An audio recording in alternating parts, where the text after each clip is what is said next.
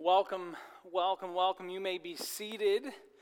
And if you have your Bibles, uh, please, please open with, with me to the book of Romans. The book of Romans. We're continuing on in our series this morning, um, How to. Uh, this entire series, I believe that the Lord has given to me uh, as, as a, a time to instruct our church and how the church is supposed to uh, be here as an example amongst ourselves and how that affects everything else outside of here. And we talked last week uh, about the topic of love and how do we love one another. And today I'm going to talk about probably uh, one of the more difficult topics that I will be discussing, and is how we receive one another. How do we receive one another? So we're going to be in Romans chapter 14 today. And for those of you who came through uh, the Romans Bible study that ended just a few short weeks ago. Uh, you're probably going to hear some things that I addressed in that Bible study, uh, but I do not want for you to turn me out at all um, as, as I go and walk through this because we as an entire church body need to learn something uh, from today. Now, as a believer in Christ, uh, I don't know about you, but could I get a show of hands um, if you agree with this statement? We love the fact that in Christ we are set free. If you're a believer and you did not raise your hand, um, we have a problem. We have a problem. Let's try that again. How many of you, balcony included, how many of you in here would raise your hand and say, as a believer in Jesus Christ, I love that I am set free? I love that I am set free. Um, John wrote Jesus' words in John chapter 8 that says, So if the Son set you free, you will be free indeed.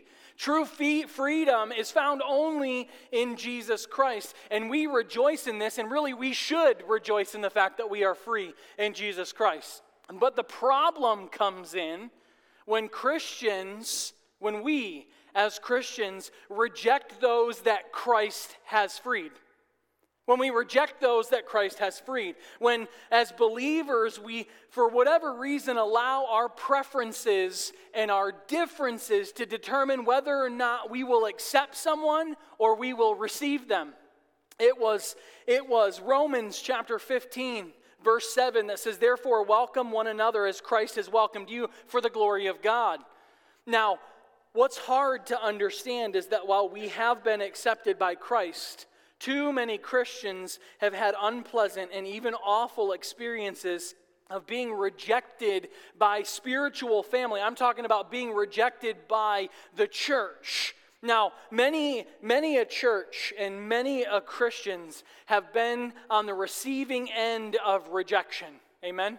Many have been on the receiving end of rejection. And likewise, many Christians have been on the giving side of that rejection. Many of our congregations today, unfortunately, here in America, are divided not over doctrine, but they're divided over preferences, over taste, over choice, over background, over tradition. In fact, I was reading some statistics just recently that said here in America alone, there will be some 1,500 to 2,000 churches that close their doors in the next 12 months over division linked to or related to someone's preferences. The carpet color, the wall color, what kind of music they have, if they have drums or they, they don't have drums, or, or only hymns or only contemporary. 2,000 churches in America will close their doors in the next year because of preferences because of preferences. Church, that's scary. All too often, preferences have little or no scriptural grounds, and that's for whatever reason that we use to become the test of fellowship in church. Do you agree with the same type of wall color that I want in the building? And if you do, then we can be friends. If you want the same type of music, we can fellowship together. Why is that the test? Why? Instead of learning to love, and instead of learning to allow for differences in the church, we have imposed our preferences or our position on people and we have robbed them of their freedom in Jesus Christ. Too many people have tried to enslave others to their personal way of living and thinking instead of pointing them closer to Christ. Instead of that, you know, as believers, we have a tendency to push our preferences and our personal convictions and our positions on people, and in, and in doing so, that we become harsh, we become rigid, we become controlling and judgmental and unloving. In fact, every one of those words that I just described to you were the actions of the Pharisees in the Bible.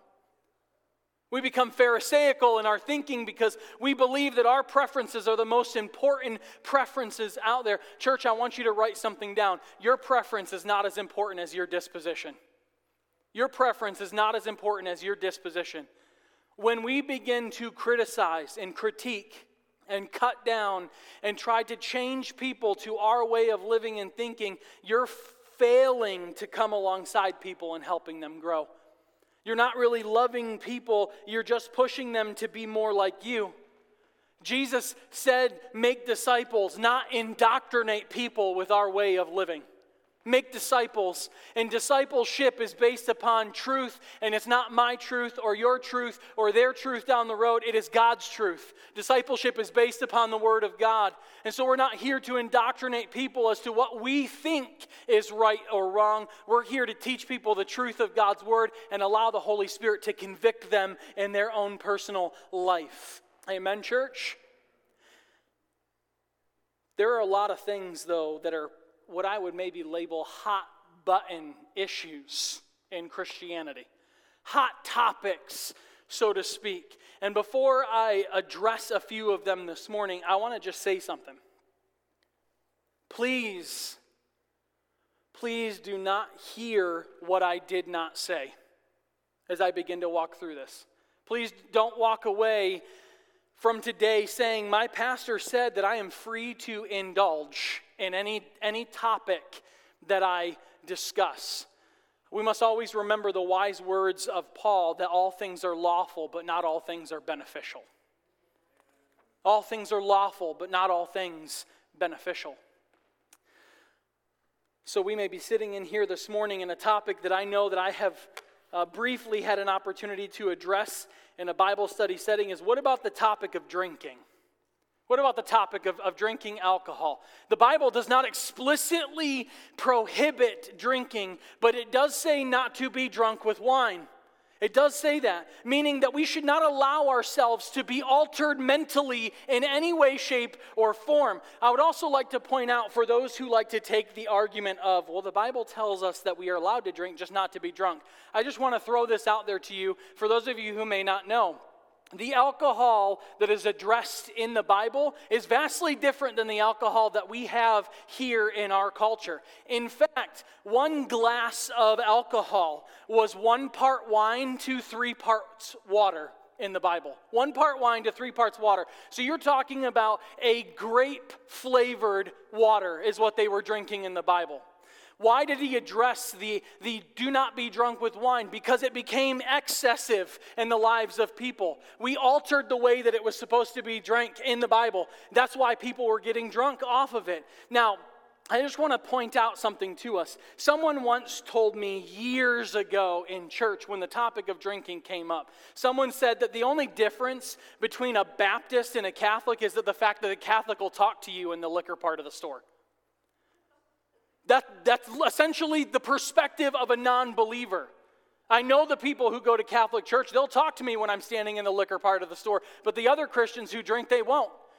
And that's a sad reality that we face here in our culture is the fact that we want to take positions and argue over whether or not someone should drink or not drink or have wine or not have wine or, or whatever it is, when in fact the Bible does not explicitly prohibit it. What about smoking?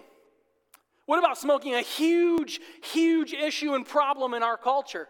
You would be floored to know that many of the great theologians and hymn writers of yesteryear all smoked pipes. All of them. They all did. The, one, the unique things about them is the fact that they didn't allow their life to be controlled by a substance. That's what was different about their life.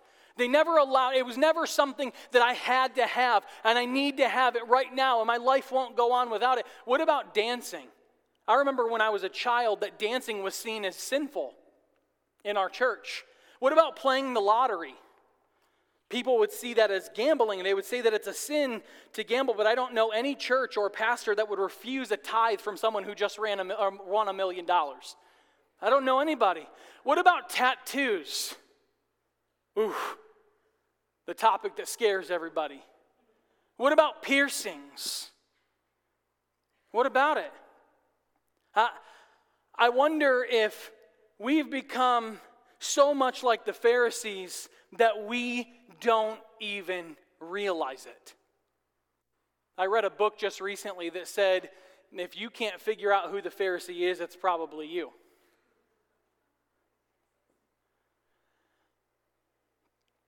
It's a good thing that we are saved by grace. It's a good thing that we are saved by grace. Church times have changed and culture has changed, but the truth of God's word will always remain the same. It will always remain the same. And if we find ourselves having to have one of the things mentioned in our life and we have to have it, the chances are is that we've made that an idol in our life. I have to have a drink. I have to have a cigarette. I have to have a tattoo. I have to do this. I have to do that. If you've come to that place in your life, chances are that you've idolized something that was not meant to be an idol in your life. Church, if you can't stop thinking about something, if you plan your entire day around something, or it takes away time from your relationship with God or from your relationship with other people's, I would reconsider your thoughts on that one subject, whatever it is. It's different for every person. In fact, it was the prophet Jonah that said, Those who cling to worthless idols turn away God's love. Our text that we are going to be addressing today is going to talk about some of these issues and problems. And after 11 chapters in the book of Romans uh, of doctrine, Paul begins to get immensely practical. And these last few chapters of Romans is where the application of doctrinal truth is learned and, and how we live out that's what we, that which we are taught in Scripture. How do we live out the, the, the, the, thought of receiving one another or live or loving one another or the topic that's going to get real dicey? How do we forgive one another in the church? How do we do that? And so paul tells us here in romans chapter 14 verse number one he starts out by saying and bear with me we are going to read through the entire chapter. As for the one who is weak in faith welcome him but not to quarrel over opinions one person believes that he may eat anything, while the weak person eats only vegetables. Let not the one who eats despise the one who abstains, and let not the one who abstains pass judgment on the one who eats, for God has welcomed him. Who are you to pass judgment on the servant of another? It is before his own master that he stands or falls, and he will be upheld, for the Lord is able to make him stand. One person esteems one day as better than another, while another esteems all days alike. Each one should be fully convinced in his own mind. The one who observes the day observes it in honor of the Lord. The one who eats, eats in honor of the Lord, since he gives thanks to God, while the one who abstains, abstains in honor of the Lord and gives thanks to God. Verse 7 For none of us lives to himself, and none of us dies to himself. For if we live, we live to the Lord, and if we die, we die to the Lord. So then, whether we live or whether we die, we are the Lord's. For to this end Christ died and lived again, that he might be Lord both of the dead and of the living. Why do you pass judgment on your brother? Or, or you, why do you despise your brother? For we will all stand before the judgment seat of God. For it is written, As I live, says the Lord, every knee shall bow to me, and every tongue shall confess to God. So then, each of us will give an account of himself to God. That's a scary thought. Each of us giving an account of himself to God. Therefore, let us not pass judgment on one another any longer, but rather decide never to put a stumbling block or a hindrance in the way of a brother. I know I am persuaded in the Lord Jesus that nothing is unclean in itself, but it is unclean for anyone who thinks it is unclean. For if your brother is grieved by what you eat, you are no longer walking in love. By what you eat, do not destroy the one for whom Christ died. So do not let what you regard as good be spoken of as evil. For the kingdom of God is not a matter of eating and drinking. Church, I want you to note this. He says it is a matter of righteousness and peace and joy in the Holy Spirit. Whoever thus serves Christ is acceptable to God and approved by men. So then, let us pursue what makes for peace and for mutual upbuilding. Do not, for the sake of food, destroy the work of God. Everything is indeed clean, but it is wrong for anyone to make another stumble by what he eats.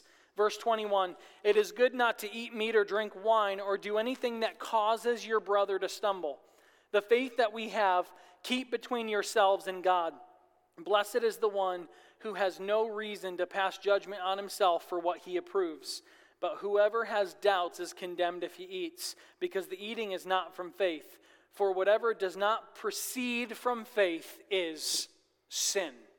Whatever does not proceed from faith is sin. You know, Paul knew that he was dealing with both weak and strong believers in the church when he wrote this. And he knew what he was going to do and how he could preserve unity amongst those believers in what he wrote. You know, church, there is nothing more damaging to the spiritual and moral health of the church than sin. Nothing more damaging than sin. Nearly equal to that are the attitudes and the behaviors of individual members of the church that can destroy fellowship and ruin the fruitfulness that God wants to see in the lives of that church. Matters of personal preference and historic tradition should not cause a church to divide ever, period. Should never cause a church to divide. God called for unity in the church, not uniformity. Church, I want you to write this down. In essentials, unity. In non essentials, liberty. But in all things, charity. In essentials, unity. In non essentials, liberty. In all things, charity. In all things, charity. One of the key ways to unity is through maturity, and that is the underlying point that we see here in Scripture. We only, and I want you to, if you would, just please leave that on the screen for me for just a moment. We will only truly receive others when we have matured in the faith. St. Augustine is the one who coined the phrase that is on the screen in essentials unity, and non essentials liberty, and all things charity. He meant that in the essentials of the gospel, the church should be united on all fronts. How do we get to heaven? Who saves us? On the essentials, baptism, communion were essentials in the early church days. They were essentials. In non essentials, things that'll never affect the way or how I get to heaven are the non essentials of Scripture like, i.e., the version of the Bible that you read, is a non essential, unless that version leaves out Scripture or it steers you in some place that is not true. Which there are versions of the Bible out there, church, that do that very thing. But in everything, whether it's essential or non essential to the gospel, in everything we are to love one another. We are to love one another. And in this context, is specifically within the walls of the church. The church is to be the picture of God's love to the lost and dying world. And so the church then and the church now is is a mix of people from all different walks of life and all different backgrounds. And the weak believers in the church were becoming legalistic and they were desiring to follow a very ritualistic system that they knew through Judaism. And that's why Paul is saying the things that he did. But the strong believers that he's writing to, they were liberated and they desired to live in any way that was not sinful. They desired to live in any way that was not sinful. You know, Paul knew that the key to solving issues among the people of God was to lead them to spiritual maturity. Not point out everyone's mistakes and their faults. Lead them to spiritual maturity. Spiritually mature people have the capacity to approach every controversial subject with grace and wisdom and love.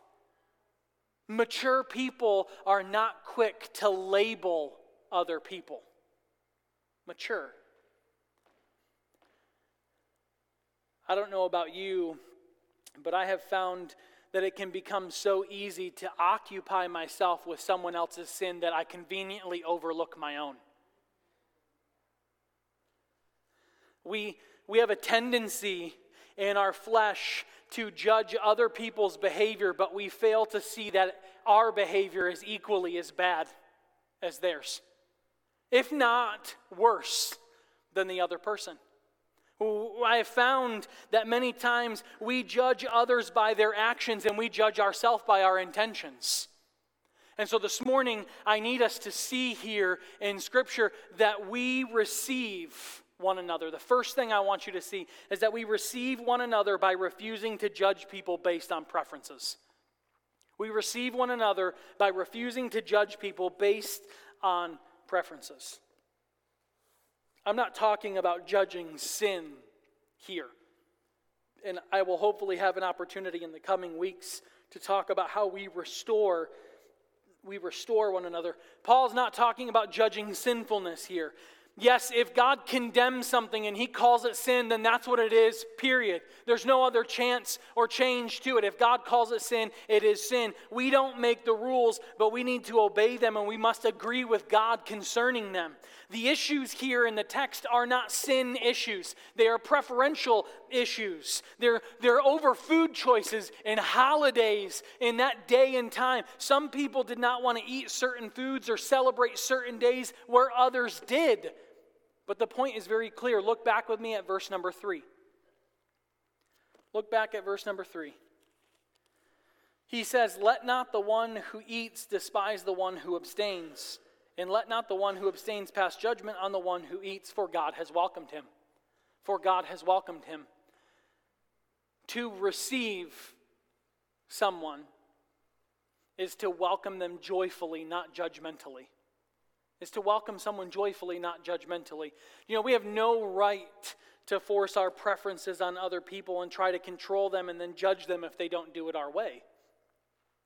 You know, we, um, many, if not all of you, know that we spent 10 years prior to being here in um, the state of Florida doing ministry. And we lived, uh, how many of you in here have ever heard of Busch Gardens? You know what Busch Gardens is? Yeah, so Busch Gardens was not too far away from where, uh, where we lived, and we had a few people at our church um, who would not go to Busch Gardens, and they would not go to SeaWorld or Universal Studios in Orlando. They wouldn't even go to Disney because Disney supported drinking and homosexuality. They wouldn't even go. Uh, they wouldn't you, you, like you. They would not be caught dead in any place uh, that supported those things. Now, it would be wrong of of my family and I uh, to show up to Busch Gardens one day and take a selfie with the picture of Busch Gardens behind it, and then text it to those people and say, "Just enjoying my liberty in Christ." It would have been wrong of us to do that. In fact, I have a missionary friend who, every time they come to the States, would, would refuse to go to any restaurant that had any type of liquor or open bar in that restaurant. He refused to go. And they never, ever one time made a big deal about it. Why? Because for years he struggled with alcoholism. And I would never, ever, ever want to place him into a position that he would be tempted on account of me wanting to go eat at this one specific restaurant. Church, there are some things that people will do that you would never do. And there are things that you do that there are other people would never, ever do them. Never. And we need to stop worrying uh, and wondering about what and why people are doing the things that they're doing. If it is not sin in the eyes of God and God has not condemned it, then we as a, as a body of believers should just keep our mouth shut. Just stop. Seriously. In John chapter 21, Peter was told by Jesus that he was going to be used greatly by God and that he would also suffer and die. Do you want to know what Peter's response was to Jesus? He looked at John and he goes, What about him? What, what about him? And in essence, Jesus says, Don't worry about John. That's none of your business, but follow me anyways. But follow me anyways. And in verse 8 here in our text, Paul begins to emphasize our union with Christ. And from our union with Christ, our unity with others begins to flow out of that. Look back at verse number 8. He says, For if we live, we live to the Lord. And if we die, we die to the Lord. So then, whether we live or whether we die, we are the Lord's. So, the second thing I want us to see in the text is that we receive one another by refusing to be a stumbling block. by refusing to be a stumbling block. Look back at verse number 13. He says, Therefore, let us not pass judgment on one another any longer, but rather decide never to put a stumbling block or hindrance in the way of a brother. I know and I am persuaded in the Lord Jesus that nothing is unclean in itself, but it is unclean for anyone who thinks it unclean. For if your brother is grieved by what you eat, you are no longer walking in love. But what you eat, by what you eat, do not destroy the one for whom Christ died. So do not let what you regard as good be spoken of as evil, for the kingdom of God is not a matter of eating and drinking, but of righteousness and peace and joy in the Holy Spirit.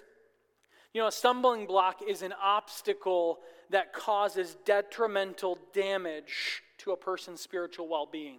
That's what a stumbling block is. It means that you do or did something that tripped up another person. In essence, you put something in someone's path and you caused them to stumble. You obstructed their growth, is what Paul is talking about. How many of you are familiar with the term obstruction of justice in our legal system? Obstruction of justice. It is where an individual knowingly impedes or hinders an investigation and stops or delays justice from occurring. Church, when we become a stumbling block in the life of a brother or sister, we are impeding and hindering the work of God in their life. Amen? When we become a stumbling block, we're stifling them from growing and making the Christian life a very difficult journey for those individuals. I want you to write this down. Our goal is to help people pro- uh, progress in their walk, not regress. One of the ways that we do this, and this is probably one of the most difficult things to do in, in the Christian life, but one of the ways that we do this is by surrendering our right to indulge in our preferences. We're surrendering our right to indulge. Just because you can do something, church, doesn't mean that you should do it. Just because you can. Look back at verse number 17. He says, For the kingdom of God is not a matter of eating and drinking, but of righteousness and peace and joy in the Holy Spirit. Look at verse 19. So let us pursue what makes for peace and for mutual upbuilding. Look at verse 21. It is good not to eat meat or drink wine or do anything that causes your brother to stumble. We are told as believers to follow righteousness and peace and joy. And these things are not so much external, but they're internal and eternal in the life of a believer. That is what leads us and keeps us from becoming a stumbling block to somebody else. Do you notice the, the progression that Paul uses here of righteousness? He's, he's doing the things that honor God and saying those are the right things, the things that honor God. Peace, church, is, is not just internal peace, but it's interpersonal peace with others. It's interpersonal peace with others, and then joy comes. And joy comes from living the gospel and seeking to live a godly life. These things that Paul points out in Scripture, they are the, the outward marks of God's presence in the life of a believer. You know, we, we oftentimes look at Scripture and we don't see or realize the relational aspects that are constantly stained in the pages that we read. Paul is addressing the very relationships of believers. If we are to receive one another, there will be times that even though we can or we could do something, it is best not to do it. And if we do, then we're sinning. Then we're sinning. There's a, a verse that's going to hit the screen for you. It's 1 Corinthians chapter 8 verse 9 through 13. And it says this Be careful, however, that, you ec- that the exercise of your rights does not become a stumbling block to the weak. For if someone with a weak conscience sees you with all of your knowledge eating in an idol's temple, won't that person be emboldened to eat what is sacrificed to idols? So this weak brother or sister for whom Christ died is destroyed by your knowledge. When you sin against them in this way and wound their weak conscience, you sin against what, church? It's on the screen. You sin against whom? Christ. You sin against Christ. Therefore, if what I eat causes my brother or sister to fall into sin, I will never eat meat again so that I will not cause them to fall. Paul is addressing the very thing in the church where believers say, Well, this is my liberty. This is my, I have the opportunity to do whatever it is that I want because God does not explicitly call this sin. And guess what? That attitude oftentimes damages and hurts other believers in the church. And in fact, they, they uh, have a statistic report that comes out in January of every year by the Christian Research Institute. And every year, this, this um, entire like 45 or 50 page report comes out about statistics relating to the church. Do you know what the number one reason why people leave or get offended in churches and don't go back to Christianity? hypocrisy. Hypocrisy is t- typically number one or number two. Hypocrisy is at the top of the list. We tell people, don't do this and don't do this and don't do this, and then we go and do those very things with our lives. You shouldn't drink, but I'm going to go home and drink. Shouldn't smoke, but I'm going to go home and smoke. We do those very, very things. And people look at the church and they look at Christianity, and unfortunately, they see a group of people who don't stand for anything and they fall for everything. That's what they see as Christians. And it's sad because we're living in a culture and a time where people need Jesus. People need to see Christians rising up, unified under what is true. We should stop looking at our own preferences and start looking at, at the hope that we can bring to people who are lost and dying. Imagine if you stood before God right now in this moment and you realized how much your preferences have caused people to either sin, stumble, or not come to Christianity. Imagine if we had a moment where we had to look at everything that has occurred in our life. I believe it was two weeks ago that I stood up here at the close of the service and said that every single thing that we have done and said has been put into a memo in God's keeping, and we will have to be addressed one day in front of God for everything that we did and said in this life. We will give an account, church. all that we are free to do does not mean it is wise to do it. Everything is lawful, not everything is beneficial. Everything is lawful, but not everything is beneficial. You know, it may not be a sin, but it may be unwise for you to participate. It may be unwise. Why? Because you run the risk of becoming a stumbling block for somebody else. You know, it's a question this morning as I begin to land the plane. It is a question of, of whether we will be selfish and self centered or we will be selfless and other people oriented. Am I willing to be selfless? I want you to look back with me at verse 22. he says that the faith that you have keep between yourself and God. Blessed is the one who has no reason to pass judgment on himself for what he approves. But whoever has doubts is condemned if he eats, because the eating is not from faith. For whatever does not proceed from faith is sin. Church, I'm going to make three statements. They're going to hit the screen and they're going to linger there for just a moment. I want us to allow for these three statements to be tattooed upon our hearts before we leave here today. The first one is this that anything God condemns is sin. No questions asked. Anything that God condemns is sin. The second one, anything that God condones is safe.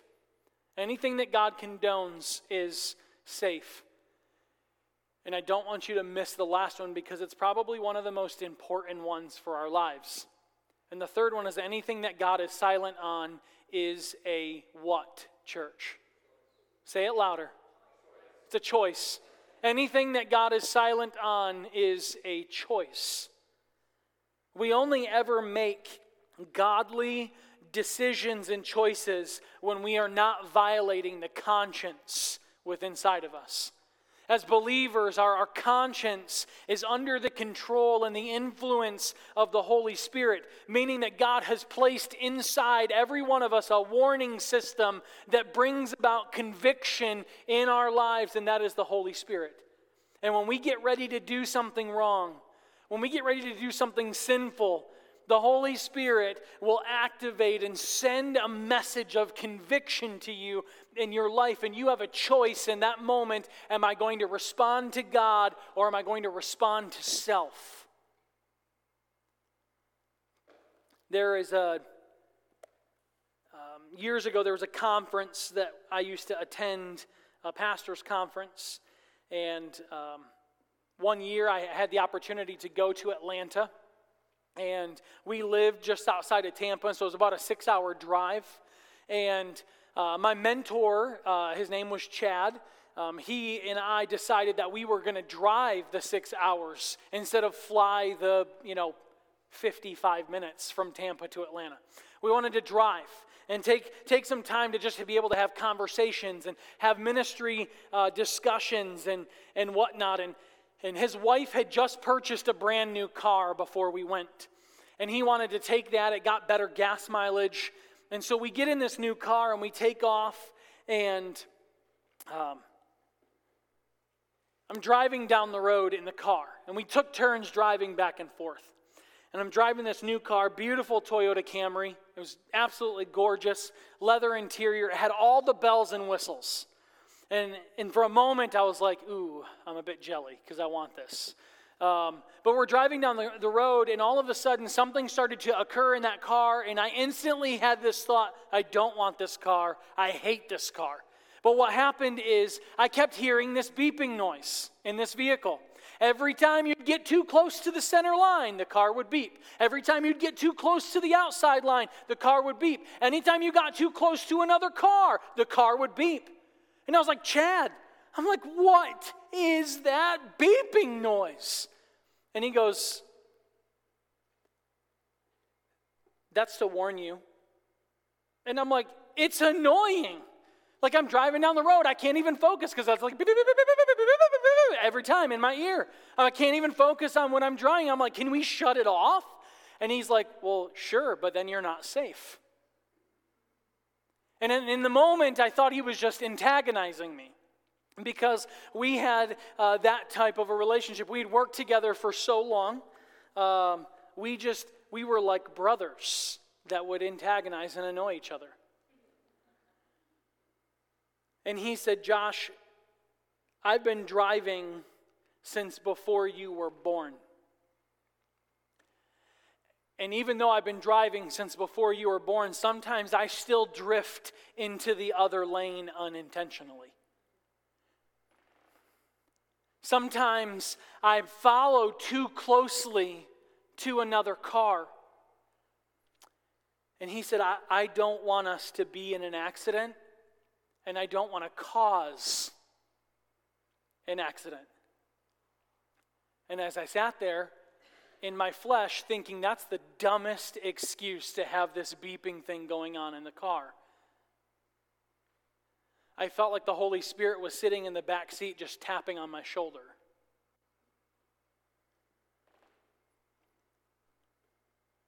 And I began to realize something in the life of a believer, oftentimes in my own life, and I assure, I'm assured that this is probably something that resonates with all of us. The problem that we often have is that we want to switch off the Holy Spirit in our life. We, we can grieve the Spirit, we can quench the Spirit because of disobedience, and it begins to silence His work inside of our lives. And when we do that, when we, we silence the Spirit, we not only end up suffering, but we cause suffering in the lives of other people. We, we become a stumbling block the moment that we no longer respond to the Holy Spirit's work in our lives. I love what Luke recorded in the book of Acts, chapter 24. He says, I always take pain to have a clear conscience before God and man. I always take pain to have a clear conscience before God and man. I want you to write down one last thing, church. A clean and a clear conscience with God will always result in us receiving one another. Always result in us receiving one another.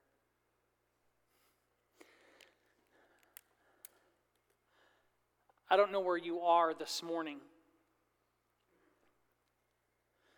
And my intention with this sermon um, was not to tell our church that we um, are terrible at receiving one another. It was a challenge for us to grow in our receiving of one another. One of the one of the drudgery zones of ministry is dealing with the issues and problems that arise because someone said or did something to somebody else. Because I was offended by somebody. Because I was hurt by the words of another person or the actions of another individual. And as Christians, we are told to grow in these areas. We're told to receive one another. We're told to love one another. We're told to forgive one another. And yet, Christians,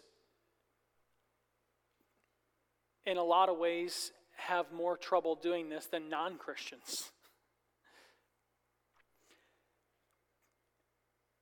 I, as a pastor, want nothing more from our church than to be a church that exemplifies the character and embodies the nature of Jesus Christ.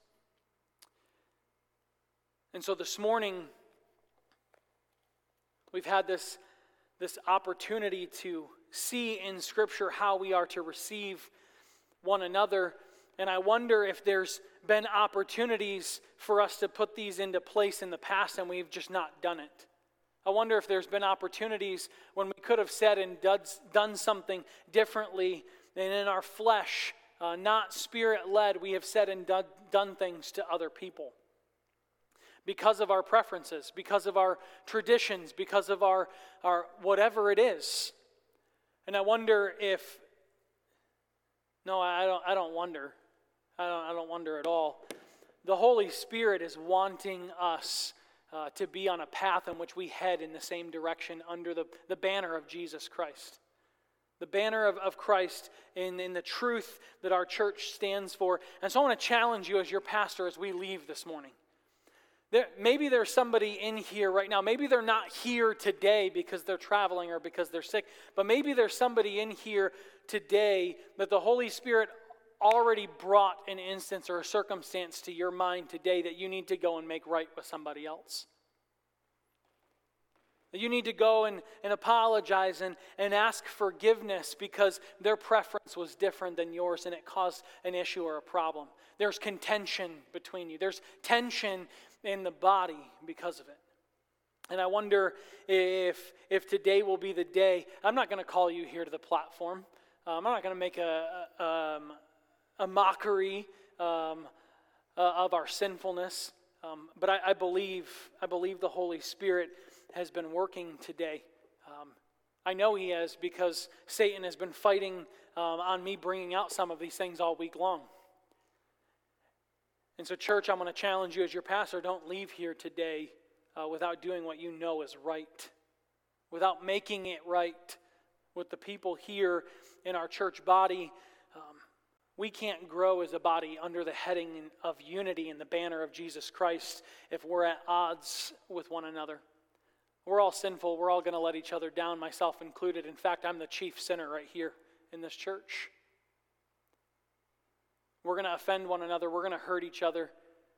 But we have to learn to still love one another like we learned last week. We still have to learn to receive one another. And as we will learn in the future, we have to learn to forgive one another. Amen, church? Let's pray. Heavenly Father, we come to you in this place, Lord, and we just thank you for the truth of your word. We thank you for the challenge that we see here in Scripture. And God, I'm asking for boldness for us to respond to the Holy Spirit. I pray, Lord, that we would not be like the people that Paul talked about in the church of Corinth, of being those who have seared consciences. We no longer respond to the work of the Holy Spirit in our lives. And so, God, I'm asking that you would continue to use your truths to, to change us, to shape us, to grow, grow us, and, and mold us as we, we are clay, Lord, in your hands. So take all of the broken pieces, um, and Lord, mend, mend us, shape us, and, and form us into something new and, and something fresh as we continue to seek after you for life change. Help us, Lord, to become um, not just fishers of men, but disciple makers of the people around us. Help us to impact our circles of influence, God, and, and help us to be a beacon of hope and light here as we connect people to you in everyday moments of life. And I ask and pray these things now in Jesus' precious and holy name. Amen. Amen. Amen.